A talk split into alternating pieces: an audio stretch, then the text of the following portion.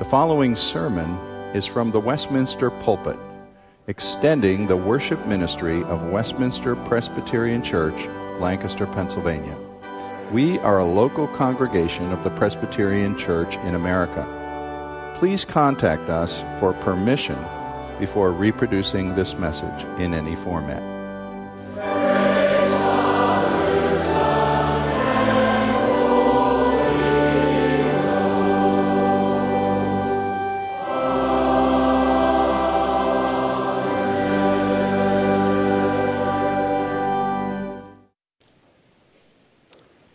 Told you a few weeks ago that I was embarking on a series of messages that were more topical than based on any one book, with the common theme or the title of the series being In Christ Alone.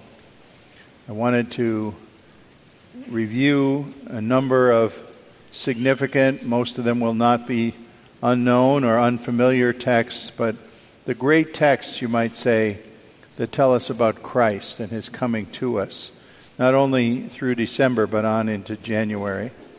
Today I'm doing something a little differently that I'll explain to you in a few minutes, but first I read from Galatians and also Hebrews chapter 1. Paul writing in Galatians 4, just these two verses. Verse 4 But when the fullness of time had come, God sent forth his Son, born of woman born under the law, to redeem those under the law, so that we might receive adoption as sons. And then several verses in the opening of Hebrews. We do not know the author's name, but we know this was linked directly to and came from the circle of the apostles. Hebrews chapter 1.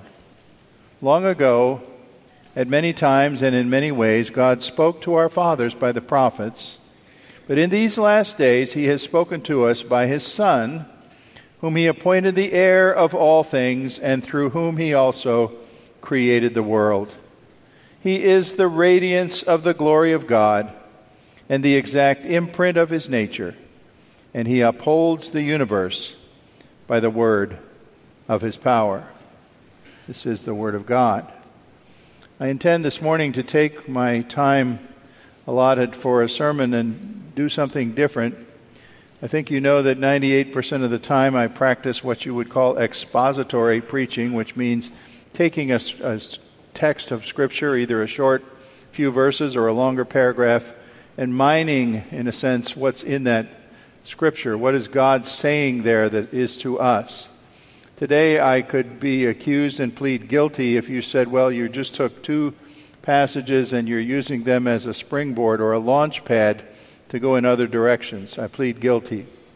This is a rare topical sermon in which I'm more concerned with the applications for what we have than I am so much for developing the words or the particular uh, message of a verse or two.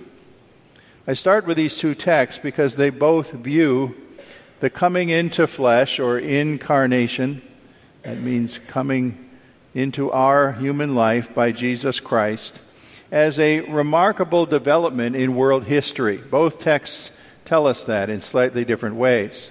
Galatians said that it was the fullness of time, that is, in the judgment of God, it was ripe, it was time for Christ to come, and there were particular things that God intended to accomplish from that time forward that he had not done up until that time. So the incarnation of Christ was like a dividing line drawn through history where all new things would be coming to pass.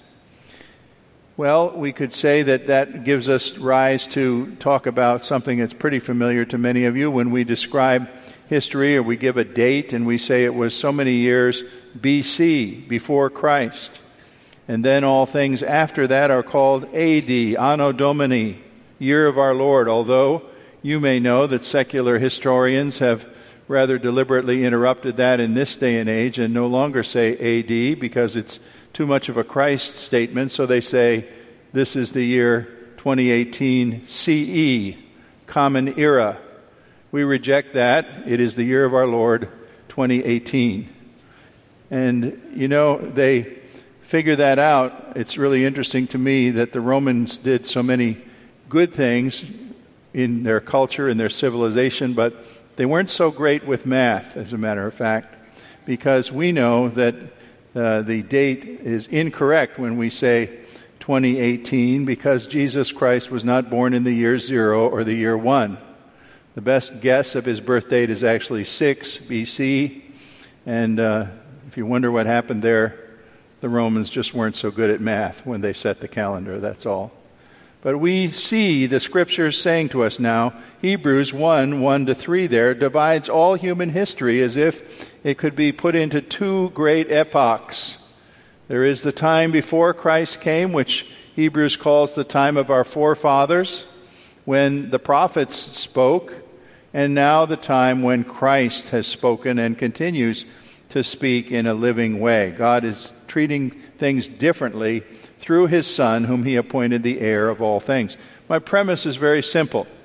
Those two passages conceived together, uh, to me, give us a springboard to say, well, what is it that's so different that in this time that has come to pass, that God judged to be a, a fruitful or a ripe time in history to send his Son?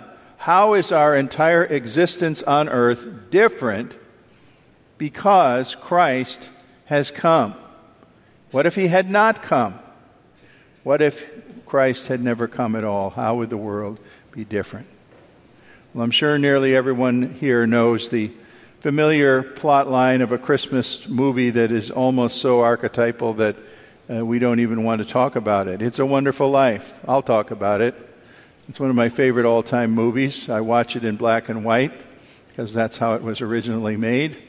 And I love Jimmy Stewart. He's my favorite Hollywood actor. Every year, my wife and I decorate our artificial tree. I was stunned to find out that the seniors community that I live in doesn't allow live trees, but we don't have one anyway, so it's all right. We decorate our tree, which we did the other day, with a DVD of Jimmy Stewart and It's a Wonderful Life playing. We've done that every year for a long time. My kids think their father is a hopeless sentimentalist and I am. And it usually seems like the time that the movie plays is just about long enough to get the tree decorated, get all those light strings untangled, and get them where they belong and everything else, so that I can sit down at the end and cry, which I do every time, I confess. Wonderful movie. If you're not familiar with it, you really should watch it. You know the story. It's Jimmy Stewart, small town business leader, who wanted to go out and conquer the world as an engineer doing big projects, but he never got to do it. And he had to stay in Bedford Falls, a little town, and help other people and take over dad's business when his father died and so on. And he's always felt trapped, like his life didn't take the path he wanted it to. And he comes to a circumstance which I won't go into that if you don't know it. On Christmas Eve, he's in desperate shape he could lose his business. He could even go to jail through something that is not at all his fault. And he's thinking to himself, I wish I'd never been born at all. Well, along comes someone, a very unlikely guardian angel, to show him what the world would be if he'd never been born at all. That's actually the premise I'm looking at today. What if we look at Scripture and the opportune coming of Christ and said, He never came? What would our world be like? I'm not just talking about the fact that we lose the opportunity of eternal salvation by the cross and resurrection, that taken for granted. But in other ways, what would our world be if Christ never came? Let me try to spin it out for you a little bit. First of all, if Christ never came, there is no United States of America. You don't live in a country called the United States of America. That's easy to surmise because the continent we live on was fought over in the 1700s by at least four different nations. Russia wanted Alaska and the Northwest. The French and Spanish and British all wanted their piece of this continent. And you would think probably our land would have been divided up in some way to have four countries with each of those powers somehow ruling. And the reason we can say pretty sure that there would not have been a United States of America is that the government and the principles of our government that led us to people like the Pilgrims and the Founding Fathers and bold patriots who were willing to fight a king that wouldn't allow our country to be represented in his taxation, all came from something called the Protestant Reformation. Now, I can claim that not as a Protestant alone, but as a historian.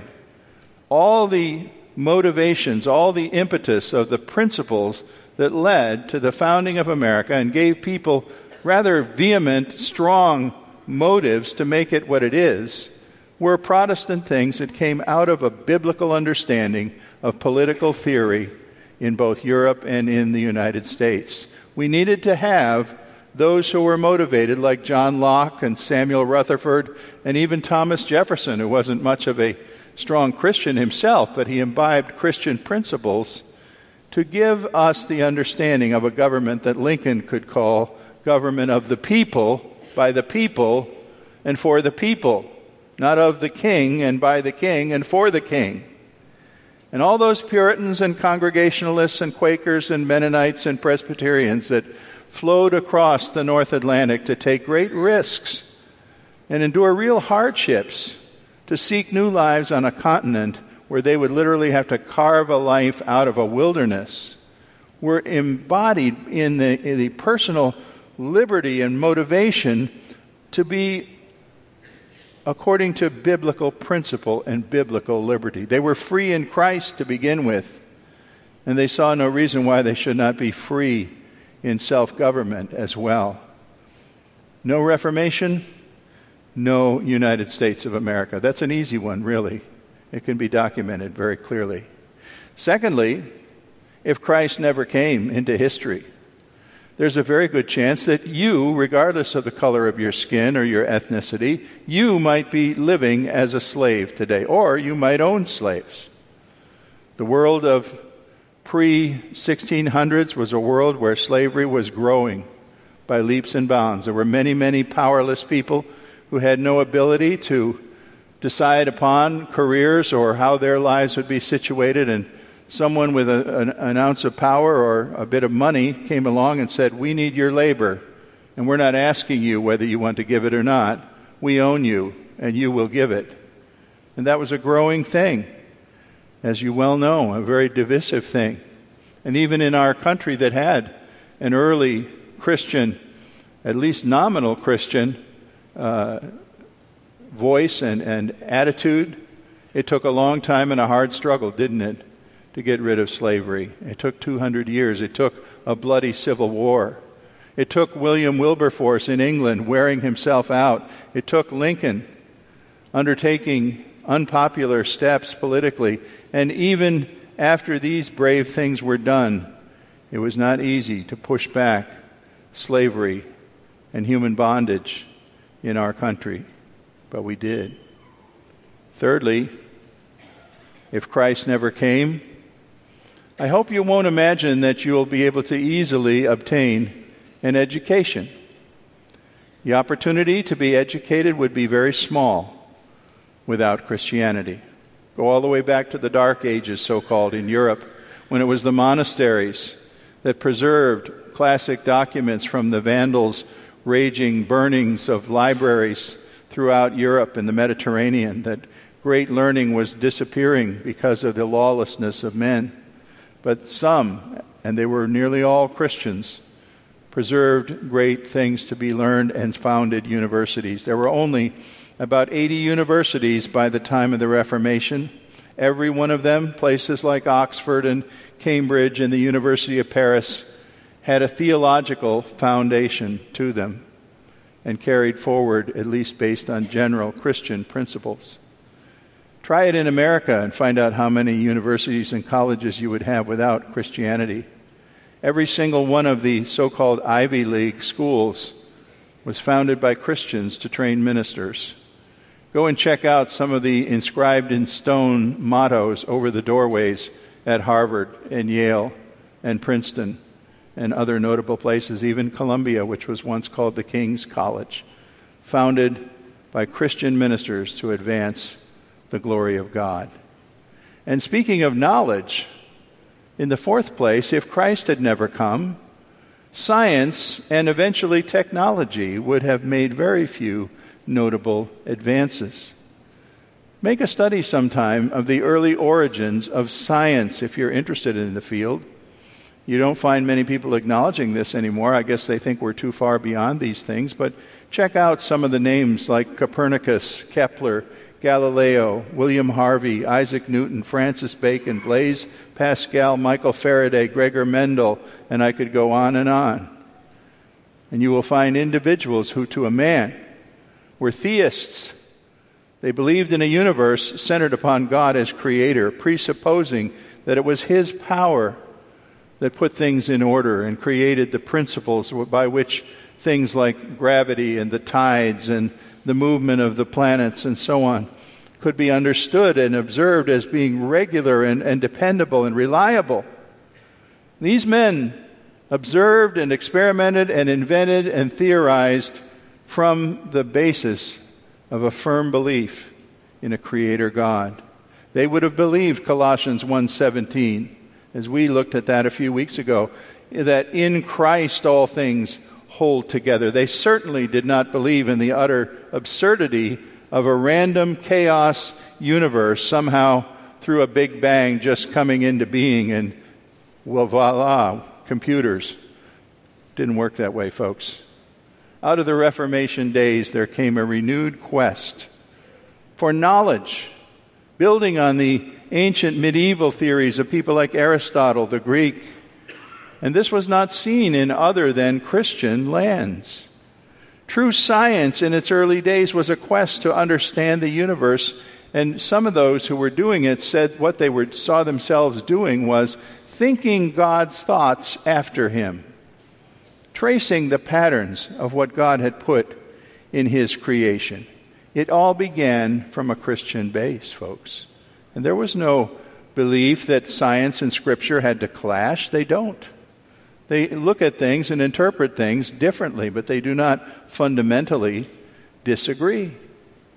And from science with a Christian base today, of course, we've gone through many, many changes to where we now have rockets and robots and plastics and antibiotics and cell phones and heart transplants, things that Reformation people could not have dreamed of. But it all had a beginning in biblical understandings of a Creator God who has every single molecule at all times dancing to his tune. A fifth point is related. I want to say it to you this way if Christ never came, I hope you don't plan on getting sick because you've got a problem. There are no hospitals. Trace the history of the development of hospitals in our Western world, and you will find a great upsurge happening around 325 AD, which was following the Council of Nicaea, when the bishops there consulted about problems they needed to solve. And one of the many things they thought about and, and exhorted each other about was the need to care for the sick and the dying.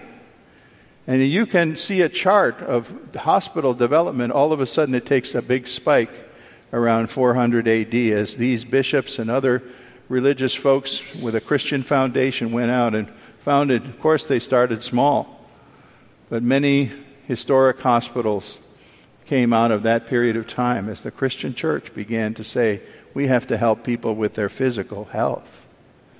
And by the way, if Jesus never came, I hope you don't experience a disaster. I hope you don't have a flood or a hurricane or a fire or something for which you would normally call the Red Cross or the Salvation Army, because they don't exist not without Christianity. And I can tell you, too, it's, an, it's a notable fact that many have remarked upon that Islam does not produce anything the equivalent of our emergency aid organizations that originally had a Christian base. In Roman culture, life was cheap in the early centuries. Still up into the time of the New Testament, abortion was widely practiced in Rome. People wanted sons, they didn't want daughters. Sorry, ladies, I have nothing to do with it. And it was often, it was found in Roman culture that the disappointing daughter was born and she was taken out somewhere into the woods, left to be exposed to the elements as the parent walked away and allowed the child to die. It was Christians who began to realize that Romans who were doing that could be followed and their infant picked up and taken to someone who would raise it and adopt it. And orphanages began as Christian societies. They almost did not exist prior to that. Point six, my last. If Christ never came, I ask you, what secular heart motivations or mind motivations would you think could match the production of Christian character and its influence through the Holy Spirit on so many gracious things done among humanity? Charitable giving, human compassion, telling the truth, practicing an ethical life, humility, good manners, thankfulness, altruistic self sacrifice of any kind. Those virtues and values don't come naturally to human beings. It was the Sermon on the Mount that made people believe that Jesus called his disciples to live lives that were very different, very countercultural. And without that, we would live in a kind of social jungle.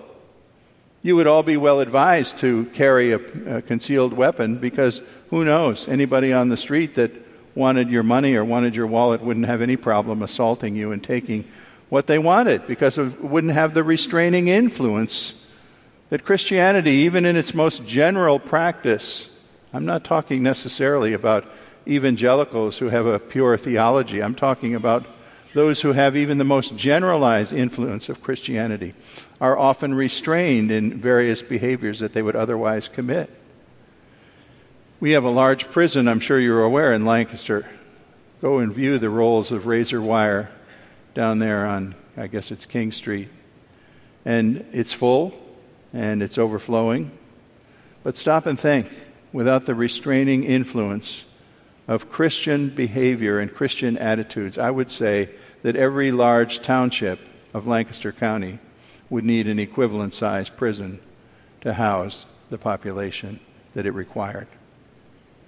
I often think about the ship Titanic as representing a kind of landmark in Western culture. You remember the Titanic, of course, great movie to watch.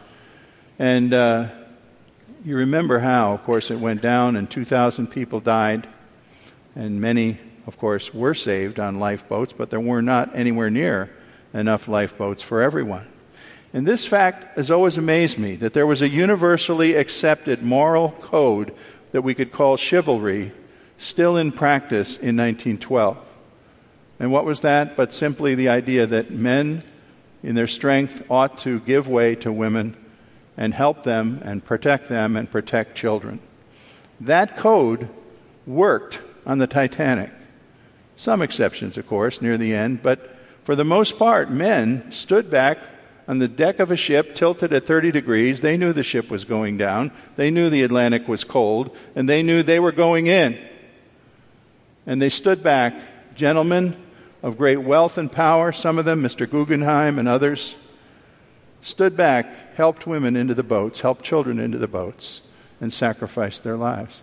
I ask myself if that situation, not enough light lifeboats, the ship's going down, happened in 2018, I wonder how many women would get pushed off the railings and children thrown into the sea so that the men could charge the lifeboats because I do not believe that code exists any longer. Christian influence, Christian restraint on sinful behavior is a powerful thing. Now, I've talked about six different points, and I've illustrated only some of the changes Christianity has stamped upon the development of Western culture in America and Europe and other places where it is strong. I'm only getting warmed up. Or you have another half hour? I've got six or ten more points I could give you. You realize what a blighted, colorless, hellish world ours would be if Jesus Christ never came to influence our culture? Who among us would want to live in such a drab, dangerous, ugly, mean spirited society that we would have for sure? we would be a planet without purpose or comfort or joy of any kind. And I've only been speaking about the social effects. Of course, there is also the spiritual darkness and the moral brutality that would make life without Christ unbearable. I haven't even gone there. We talk about that all the time, so I'm leaving that one by the side today. But of course, if Christ had not come, we would still be in our sins. And that would be the worst disaster of all. But thanks be to God. Hebrews 1 reports it. God has spoken to us in these latter times through his Son. Christ has come into this cruel, licentious, immoral world. The radiance and the spotless innocence and goodness and righteousness of the Son of God has come. And he has left behind him people influenced in their character and in their actions that will continue to act as a restraining influence on many things in our society. I don't know how many of you know the name of a man who is a 19th century character. If you're a literary person, you probably know the name of James Russell Lowell. He was a poet, I believe, and a, and a man of literature, but he also served in diplomatic positions so that he traveled and went to different cultures. He was in England and Europe and other places and observed other cultures. And here's what Lowell once wrote. I just stumbled on this this week. He said, I challenge any of Christianity's skeptics to find a 10 square mile spot on this planet where they know they could live their lives in peace and safety and decency that would be a place where womanhood and infancy and old age would be honored and protected. A place where Christianity has not gone first to prepare the way. In other words, 10 square miles, if you find those protections there, it's because Christianity has been there. He said, if they can find such a place, I encourage them to emigrate there with haste and to raise high their flag of unbelief. Christianity is responsible for many positive things in our world and our culture that people today don't even realize and would not admit. Despite what we see as the blighting of Christmas, the commercialism of Christmas, the incultural swallowing up of Christmas. What Christmas means is Christ really has come. He really has. And he's come not only to save the souls of those who trust in him, but to redeem our society as well. Thanks be to God for a Savior who has come. Our Father, when we think of our world, we would not wish to be imperialists or unduly proud or biased in our view, but we are amazed when we see what the coming of your Son has meant in this world today. Will you use us as vessels of His life, vessels of His Holy Spirit? armed with a morality that the world does not understand, given a hope that the world cannot comprehend, saved by grace that people think they can earn, and we know they never can. Thank you for the Christ who has come. Amen.